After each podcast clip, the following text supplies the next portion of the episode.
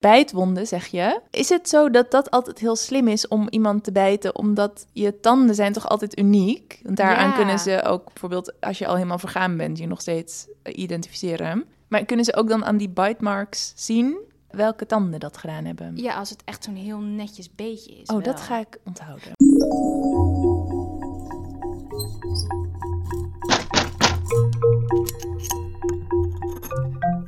Al sla je me dood. Wij hebben twee hele leuke berichtjes gehad van luisteraars. Naar aanleiding van onze afleveringen. Het eerste berichtje was van Maggie. En die wilde ons even laten weten dat... ehm, die had naar de aflevering geluisterd van De Kannibaal van Issei Sagawa. En daar had ze het over gehad met haar vader. En toen bleek dat haar vader op school had gezeten met René Hartenveld, het slachtoffer. Ook ten tijde dat ze in Parijs studeerde. Wauw. Ja, dus ik wilde meteen van alles weten.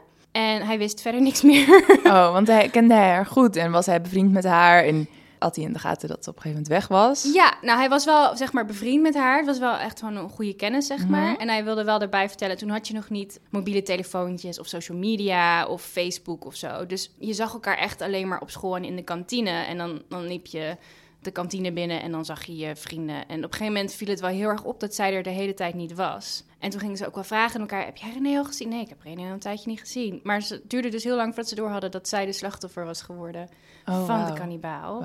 Ehm, ik wilde ook wel weten of hij de kannibaal zelf ook ontmoet had. Ja. Dat wist hij niet meer. Jezus. Dus zo'n indruk had het hele verhaal niet op hem. Nou, moet wel een beetje opletten natuurlijk. Ja, maar ik, ik wil dan nog wel even vragen aan de vader van Maggie... dan of hij heel eventjes zijn verhaal een beetje beter wil, wil maken. En of hij dat dan als hij weer dinnerparties heeft in, in de toekomst, als dat weer kan...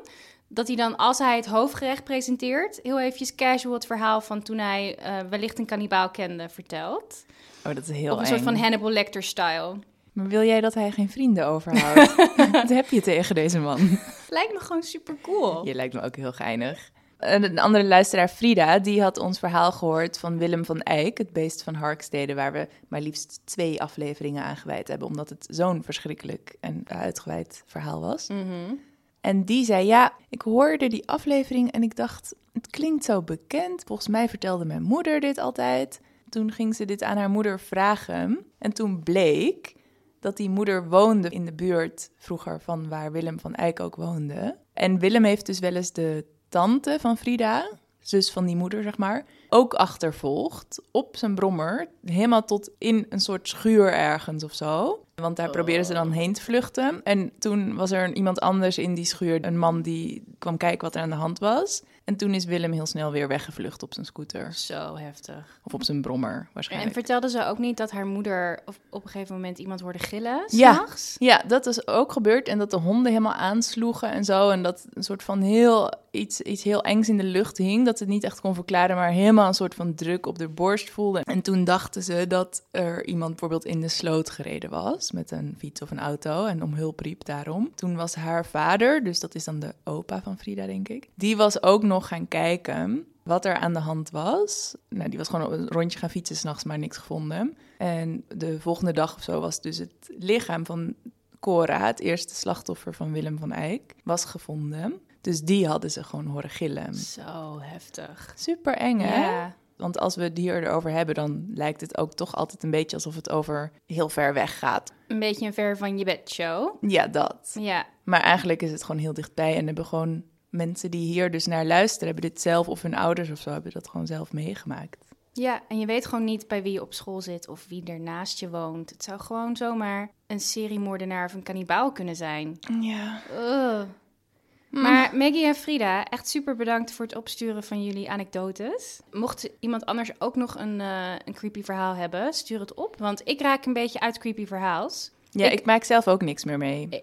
Maar de misdaad van deze week voelt voor mij wel alsof het heel erg dichtbij komt. Oh. Namelijk, spoiler alert, het gaat over een meisje dat na een, eh, een avondje stappen dronken naar huis loopt en dan spoorloos verdwijnt. Oh. En laat dit nou net zijn wat ik mijn gehele twintiger jaren heb gedaan. Ongeveer dit... 70% van, zeg maar, tussen de 22 en de 27 jaar heb ik dronken over straat gelopen. Met een McDonald's in mijn hand eh, op zoek naar de nachtbus. En het is een wonder dat ik gewoon hier nog onvermoord zit en met een redelijk werkend lever. Dus ik vind het wel heel eng, dit hele verhaal. En ook heel knap van je dat je niet vermoord bent.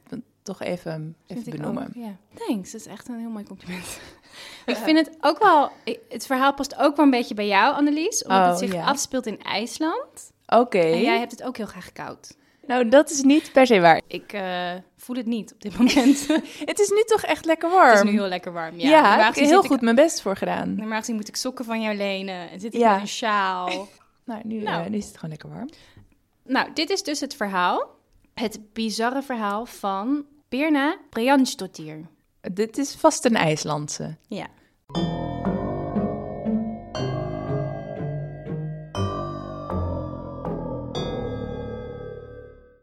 Het was half vijf ochtends op zaterdag 14 januari 2017. Dat is pas geleden. Dat is pas geleden. Oh, oké. Ja. Toen de 20-jarige Birna Brandstottir een club in Reykjavik uitliep. En ze kocht bij de snackbar een falafelpita broodje en ze liep naar huis. Birna woonde bij haar vader in een buitenwijk van Reykjavik, Breiholt. Dit is mijn interpretatie van hoe dat uitgesproken moet worden. Ik, ik weet het niet, sorry. Haar ouders waren gescheiden en ze werkte als winkelverkoopster. En ze werd door vrienden en familie omschreven als iemand die heel stevig in haar schoenen stond en heel goed wist wat ze wilde. Maar ook enorm van het leven genoot en heel graag op reis ging. En ze was ook heel erg lief met een hele grote vriendengroep. Birna was die avond gaan stappen met vriendinnen in een club Hurra. En ze had nog niet zo lang geleden een relatie verbroken. Dus ze was newly single en ze had super veel zin om lekker uit te gaan. Haar vrienden hielden het vol tot een uur of half twee. Toen gingen ze naar huis. Maar Birna had het nog veel te leuk, dus die bleef gewoon nog lekker alleen dansen. En dat klinkt misschien een beetje gek, maar Reykjavik is niet super groot. Er zijn 340.000 inwoners. Dus ik kan me voorstellen dat als je bijvoorbeeld van een bepaalde muziek houdt of graag naar een bepaalde club gaat, dat je dan wel dezelfde kenniskring opbouwt, dat je dezelfde mensen tegenkomt. Ja, en ook als je al de hele avond uit bent, dan, dan heb je alweer nieuwe mensen leren kennen waarschijnlijk. precies. Oh, dat was zo leuk toen dat kon. Oh, nog even volhouden. De CCTV-beelden pikte Birna op tijdens een groot deel van haar wandeling naar huis. Ze droeg een zwarte jas en zwarte Doc Martens. En hoe ver lopen was dit ongeveer naar dat huis? Het is, Reykjavik is niet heel erg groot. Ik denk dat het ongeveer een wandeling van een half uurtje was. Oké. Birna heeft heel lang rood haar. Dus dat, dat kon je heel duidelijk zien op de CCTV dat zij het was. En je zag ook duidelijk als ze, toen ze over straat liep dat ze van haar broodje at en dat ze ook heel wankel liep. Dat ze tegen mensen opbotste en dingen uit de handen liet vallen. Dus ze zag er gewoon uit alsof ze behoorlijk aangeschoten was. Rond half zes pikt een van de CCTV-camera's het allerlaatste beeld op van Birna. In dat beeld stapt ze in een rode Kia Rio-auto Oh. en verdwijnt uit beeld. En ziet het er dan uit alsof ze daar helemaal vrijwillig instapt? Ja, ze stapt vrijwillig in. Oké. Haar vriendin Maria slaat als eerste alarm ehm, als ze Birna de volgende ochtend niet te pakken kan krijgen op haar mobieltje. Haar mobiel stond volledig uit. En dat is heel gek, omdat Birna, zoals velen van ons, ja, vastgeplakt zat aan haar telefoon. En ja, het zou op zich wel kunnen dat de batterij uitvalt, maar dan nooit voor lang. Dus Maria, die vertrouwde het eigenlijk meteen al niet. En ze ging rondbellen. En toen kwam ze er ook achter dat niemand had Birna gezien. En ze was ook niet op haar werk komen opdagen. Toen ze dus hoorde dat niemand nog maar een teken van haar ge- gekregen had, toen belde ze de moeder van Birna. Ik vind wel dat deze mensen best wel snel in paniek raken eigenlijk, eerlijk gezegd. Ja, Want als, stel dat ik zou weten dat jij nog la- langer was gaan dansen... en dan de volgende ochtend niet bereikbaar... dan zou ik misschien toch eerder denken dat je met iemand mee naar huis gegaan was... en dan dat diegene dan bijvoorbeeld een iPhone had in plaats van jouw Samsung... en dat je daardoor niet de goede oplader daar had of zo. Mhm. Ik denk dat het wat vooral Maria heel gek vond, was dat ze niet op haar werk was komen opdagen. Oh ja, dat is wel raar. Want ja. ze was, ondanks dat ze gewoon heel erg van het leven genoot en lekker kon uitgaan en you know, ook gewoon een drankje kon drinken, was Birna wel ook heel erg verantwoordelijk. En ze liet mensen altijd weten waar ze was en ze kwam ook gewoon op haar werk opdagen. Weet Nou je ja. wel? ja, dat Dus- is gek, ja. Ja, halverwege de ochtend vertrouwde ze toch niet helemaal. Dus ze belde Birna's moeder, Sia. Die raakte ook meteen in paniek. Die dacht, dit, dit, dit klinkt niet als mijn dochter. Dus die ging direct naar de politie samen met Birna's vader. En ze gaven haar op als vermist. En de politie, die schrok daar in eerste instantie niet zo van. Die dacht wat jij ook denkt. Weet je, het is een jonge vrouw. Ze is wezen stappen. Is waarschijnlijk met iemand naar huis gegaan. Die komt alweer opdagen. Maar Birna's moeder die was echt heel erg geschrokken hiervan. En later die avond schreef ze op Facebook dat haar dochter vermist was. En uh, ze riep iedereen op om het bericht te delen en alsjeblieft mee te zoeken naar Birna. Dus dat ging al meteen op social media rond, het bericht dat Birna vermist was. Ja, en voor hen was het natuurlijk allemaal nog super vaag, want ze wisten alleen dat Birna er niet was, want zij wisten nog niks van die CCTV-beelden en die rode auto. Nee, en in IJsland worden ook vrijwel geen moorden gepleegd of, of, ontvoeringen. Gemiddeld werden er tussen 2000 en 2015 maar 1,6 moorden per jaar gepleegd. Er, er, werden wel vaker mensen als vermist opgegeven die later gewoon gevonden werden.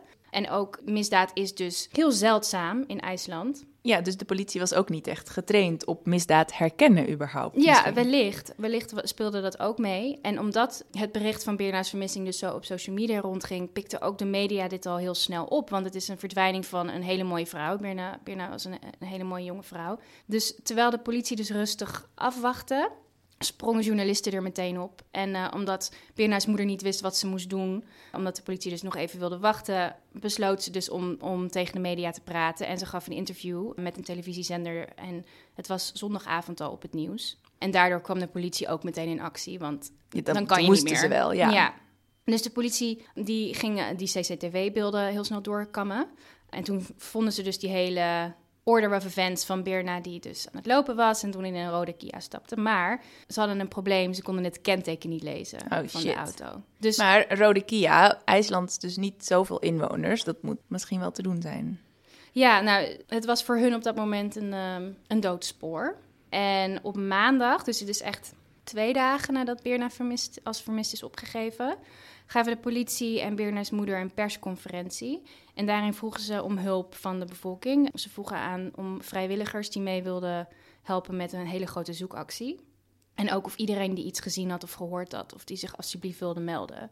Gaven ze toen al die informatie weg van die rode auto, of juist niet? Dat weet ik niet, dat is een goede vraag. Misschien wel. Wat ik wel begrepen heb van deze zaak is dat het heel snel liep allemaal. En dat eigenlijk de wat de politie wist ook vrij snel door de media opgepikt werd. Dus dat er, er werd niet veel achtergehouden. Okay. Wat je wel eens hebt, dat de politie niks wil vertellen en alles zeg maar heel erg um, geheim houdt om ervoor te zorgen dat het later geen probleem wordt, bijvoorbeeld. Want je kan natuurlijk denken, we zeggen dat van die rode auto's, zodat de bevolking ook kan uitkijken naar zo'n rode Kia. Mm -hmm, ja. Of we zeggen het niet, want dan gaat die dader natuurlijk snel die rode Kia dumpen en inwisselen voor een andere auto. Ja. En dan zijn we die lead kwijt.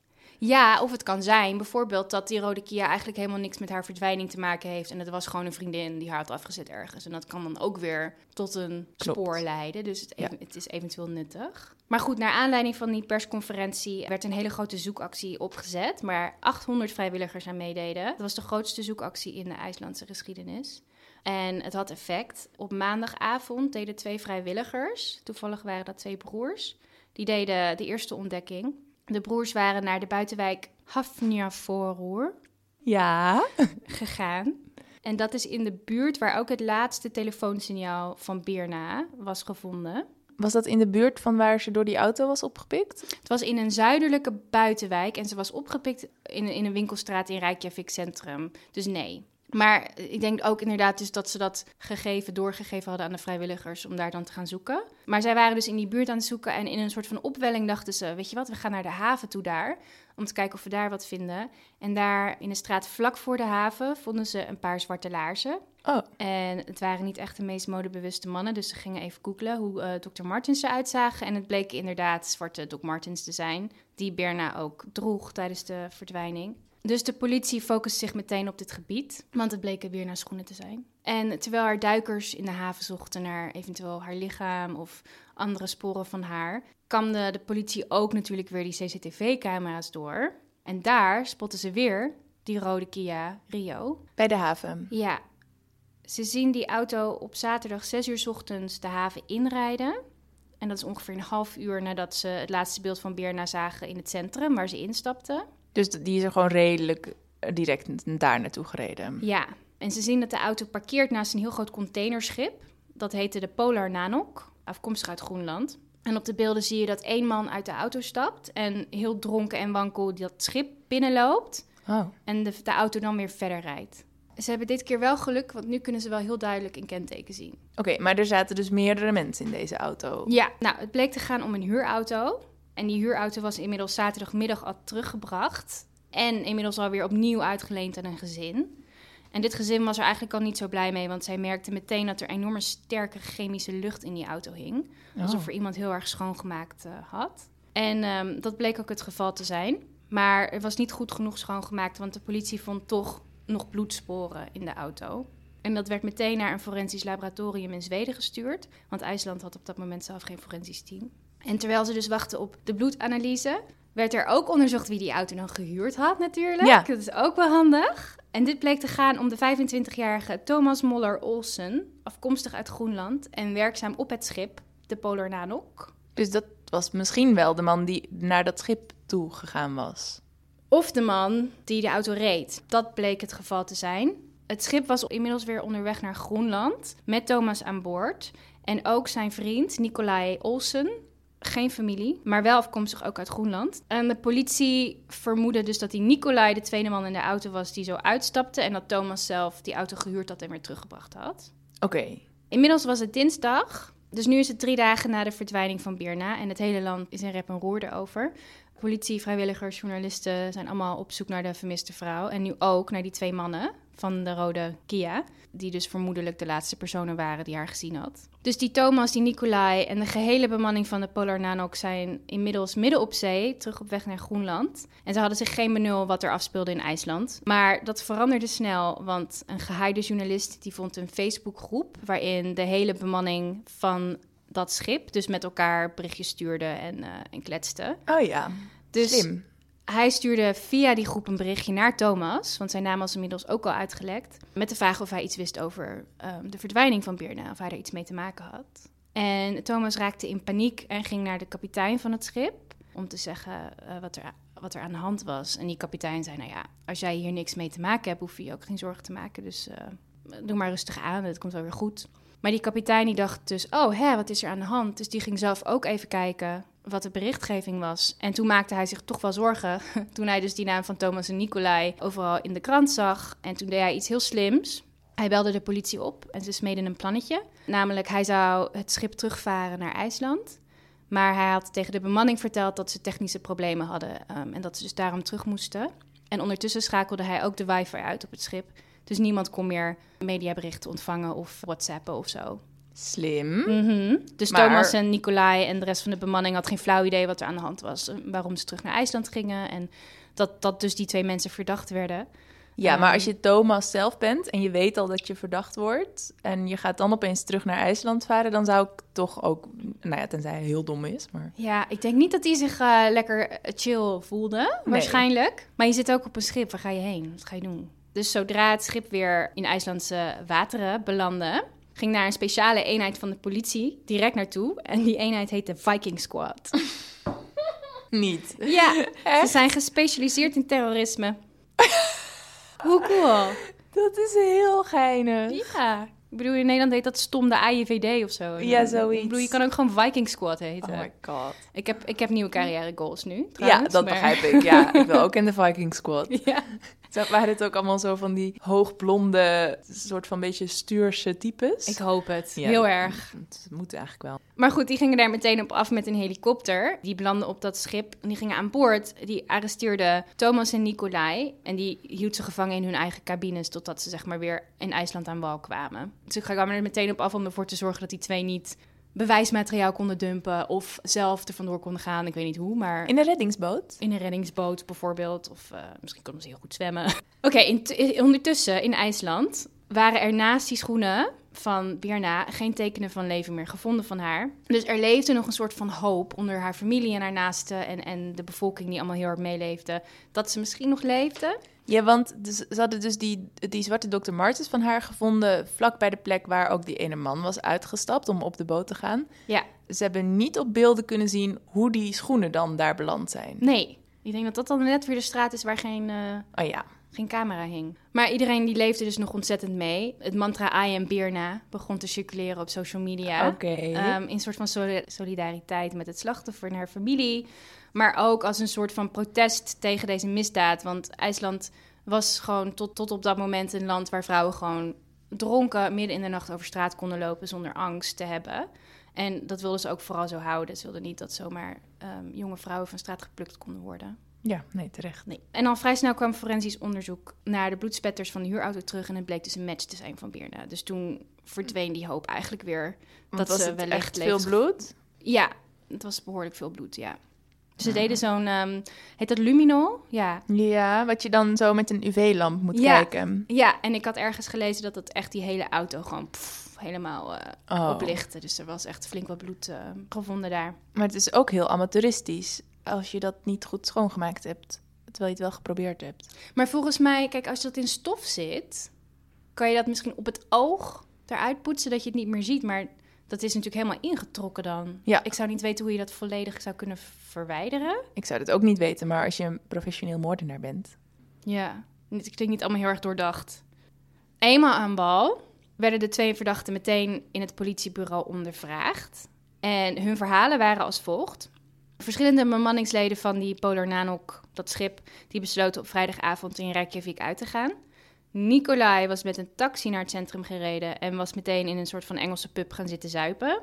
En die Thomas was dus die huurauto gaan huren en die kwam daarna in het centrum Nicolai tegen. En Nicolai was toen al compleet dronken. En die twee zijn toen verder gaan stappen, totdat ze weer rond half zes in die rode huurauto stapten om, naar, om terug naar het schip te gaan. En toen kwamen ze Birna tegen. Nicolai beweert dat hij zo dronken was dat hij in de auto in slaap was gevallen. En om zes uur die auto uitgestapt was en het schip opgewandeld was en verder niet wist wat er gebeurd was. En die Thomas beweerde dat er twee vrouwen ingestapt waren, waaronder Birna. En dat ze allemaal een beetje hadden zitten zoenen op de achterbank. en dat hij ze toen allebei had afgezet bij een of andere rotonde in de buurt van het schip. En hij beweerde dat hij toen ergens geparkeerd was en in slaap gevallen was in die auto. En toen hij wakker werd, had hij die auto weer teruggebracht. Oké, ja, dat verklaart niet helemaal de, het bloed Nee, op de achterbank. klinkt een Dat beetje... Gebeurt meestal niet bij even lekker een beetje zoenen. Dat er dan, tenminste bij mij, Ja. gebeurt dan nooit dat, er, dat ik zoveel bloed verlies. Ik vind het ook zo leuk dat hij zegt, we hebben alleen maar gezoend. Ja. Ja. Dat was ook echt jouw doel. Twee vrouwen in je auto en dan Ja. een beetje kussen. Ja. Ja, maar, maar zij komen misschien uit een heel klein Groenlands dorpje waar, waar, dat, allemaal, waar dat allemaal niet zo vaak Ja, gebeurt. Erg spannend First base. Maar ja, die recherche die, eh, die geloofden ze natuurlijk niet. Dus die ging verder bewijsmateriaal zoeken. Eh, en dat vonden ze, vooral tegen Thomas, vonden ze bewijsmateriaal wat toch een heel ander verhaal vertelde. Wat dan? Allereerst konden ze op de kilometerteller van de huurauto zien dat die auto dus een flinke rit had gemaakt en veel meer kilometers had gemaakt dan dat een tripje naar het centrum en terug eh, zou zijn geweest. Thomas zijn telefoon had hij om onverklaarbare redenen uitgezet tussen 7 uur 's ochtends en 11 uur 's ochtends. Ze vonden bewijsmateriaal van wederom een CCTV-camera, zo slim, dat Thomas in een supermarkt schoonmaakmiddelen, vuilniszakken en een nieuw setje kleding had gekocht. Voor zichzelf? Ja. Ja. Geconfronteerd met dit bewijs beweerde eh, Thomas dat hij de kots van die vrouwen uit de auto had geprobeerd te schobben. Dus dat hij daarom schoonmaakmiddelen en auto en ehm, kleding en zo gekocht had. En de Viking Squad had natuurlijk ook het hele schip grondig onderzocht. En daar vonden ze Birna's rijbewijs in een prullenbak gescheurd. Oh, het is wel dat je dan denkt, weet je wat? Ik scheur het ook nog even door. Dan vindt vast niemand het meer. Ja. Je kan het ook gewoon heel even verbranden, toch? Dat- Maar je zit op, op open water. Gooi het overboord en niemand vindt het ooit. Misschien was hij Ehm, heel milieubewust. Recyclen, dacht Ja. hij. Maar heel bizar, ze vonden 23 kilo wiet Oh. in de cabine van Thomas. Oh. En dat had een straatwaarde van ongeveer 1,6 miljoen euro. Oké, maar, maar dat is heel andere business weer opeens. Ja, Hmm. ik, het heeft er heel weinig mee te maken. Maar het geeft wel een heel klein beetje een inzicht in wat voor een persoon Thomas is. Ja. Dat hij niet heel erg vies is van criminele activiteiten, bijvoorbeeld. En wellicht is het een soort van motief.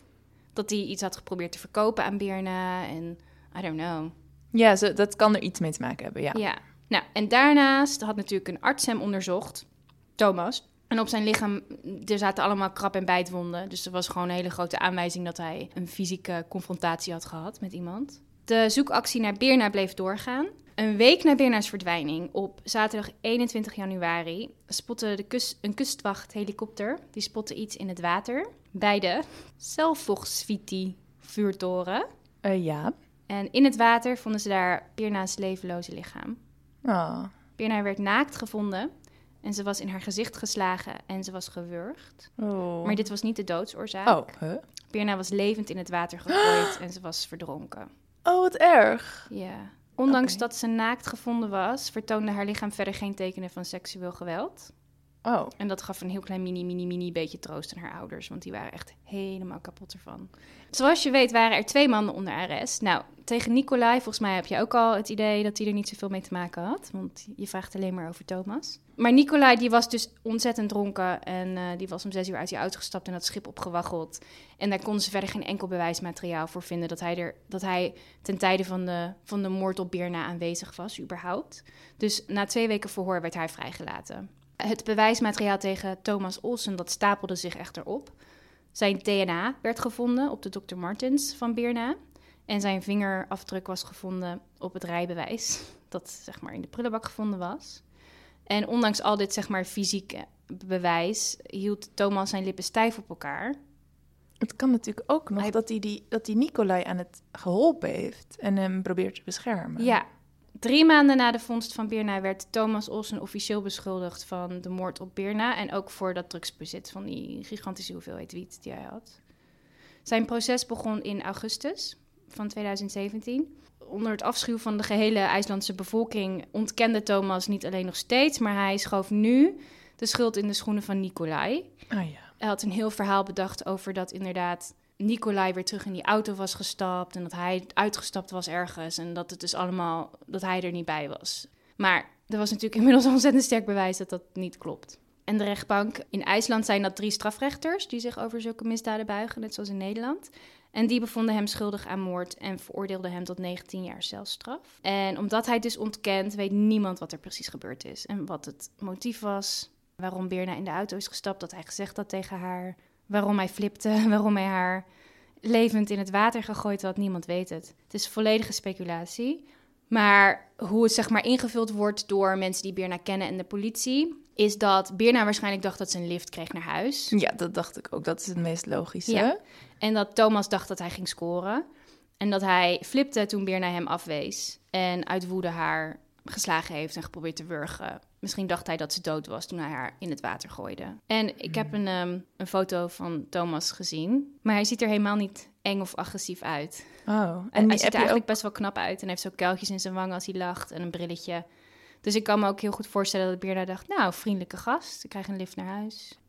Nou ja, IJsland die, ehm, stond natuurlijk in rep en roer van dit hele verhaal. En omdat die CCTV-beelden zo ontzettend behulpzaam waren in de hele zoektocht... worden die nu in elke hoek van de straat geïnstalleerd in IJsland. En nog dus- steeds zijn er verder nul moorden waarschijnlijk. Ja, nog ja, er is niet zo heel veel veranderd. Maar de angst onder vrouwen om alleen zeg maar, naar huis te lopen s'nachts is nu wel aanwezig, waar dat voorheen niet zo was. Dus er zijn schijnbaar allemaal WhatsApp-groepjes en Facebook-groepen waarin vrouwen elkaar liften aanbieden. En dat ze dan bijvoorbeeld zeggen: Ik ben de Bob vanavond en als je opgehaald wil worden, weet je wel, app me maar en dan kom ik je ophalen. Dus dat ze elkaar een soort van veilig proberen te houden op die manier. Die biedt wel heel veel mogelijkheden voor vrouwelijke misdadigers, voor mijn gevoel. De grote wat moet je doen als je bijna vermoord wordt tip. Kaboing. De tip is heel goed krabben en bijten. Want van het krabben krijg je zelf de DNA van de dader onder je nagels. Dus ook niet je handen wassen als je gekrabt hebt. Ja, en wat je ook kan doen is bijvoorbeeld heel hard aan iemands haren trekken, zodat je haren in je, Ja. zeg maar, eruit trekt, ook voor DNA-bewijs. En wat ik ook altijd een, een goede vind, die had ik ooit geleerd van mijn vader volgens mij, is dat als jij ehm, ja, niet, gewoon niet fysiek sterk bent, maar je wordt aangevallen, dan moet je altijd zo in iemands ogen proberen te drukken. En dan daarbij is denk ik een goede tip dat je echt moet stoppen met nadenken. Want dan, zeg maar, als je erover nadenkt, dan durf ik dat echt niet te doen. Nee. Maar het moet dan. En je rape-alarm meenemen. Altijd je rape-alarm. Worden we al een keer gesponsord door een of andere Ja, maker van een nee, rape-alarm? Kom op, jongens. Als je de fabrikant bent van een rape-alarm, bel ons even. Want eh, dan eh, kun je ons sponsoren. We hebben superveel luisteraars en wij zijn heel goedkoop. Nou, dankjewel voor het luisteren. Ik hoop dat ik jullie ehm, lekker gedeprimeerd heb met dit verhaal. Oh, was dat de bedoeling? Mm, Deze mensen die dit luisteren zitten al in een lockdown en waarschijnlijk een avondklok. Dus die konden nog wel even verder gedeprimeerd worden, dacht jij? Nou, of je wordt juist heel vrolijk omdat je denkt, ik ga nooit meer uit. Nee, dus Je kan ook niks misgaan. Ja, ja goeie. Doei! Doei!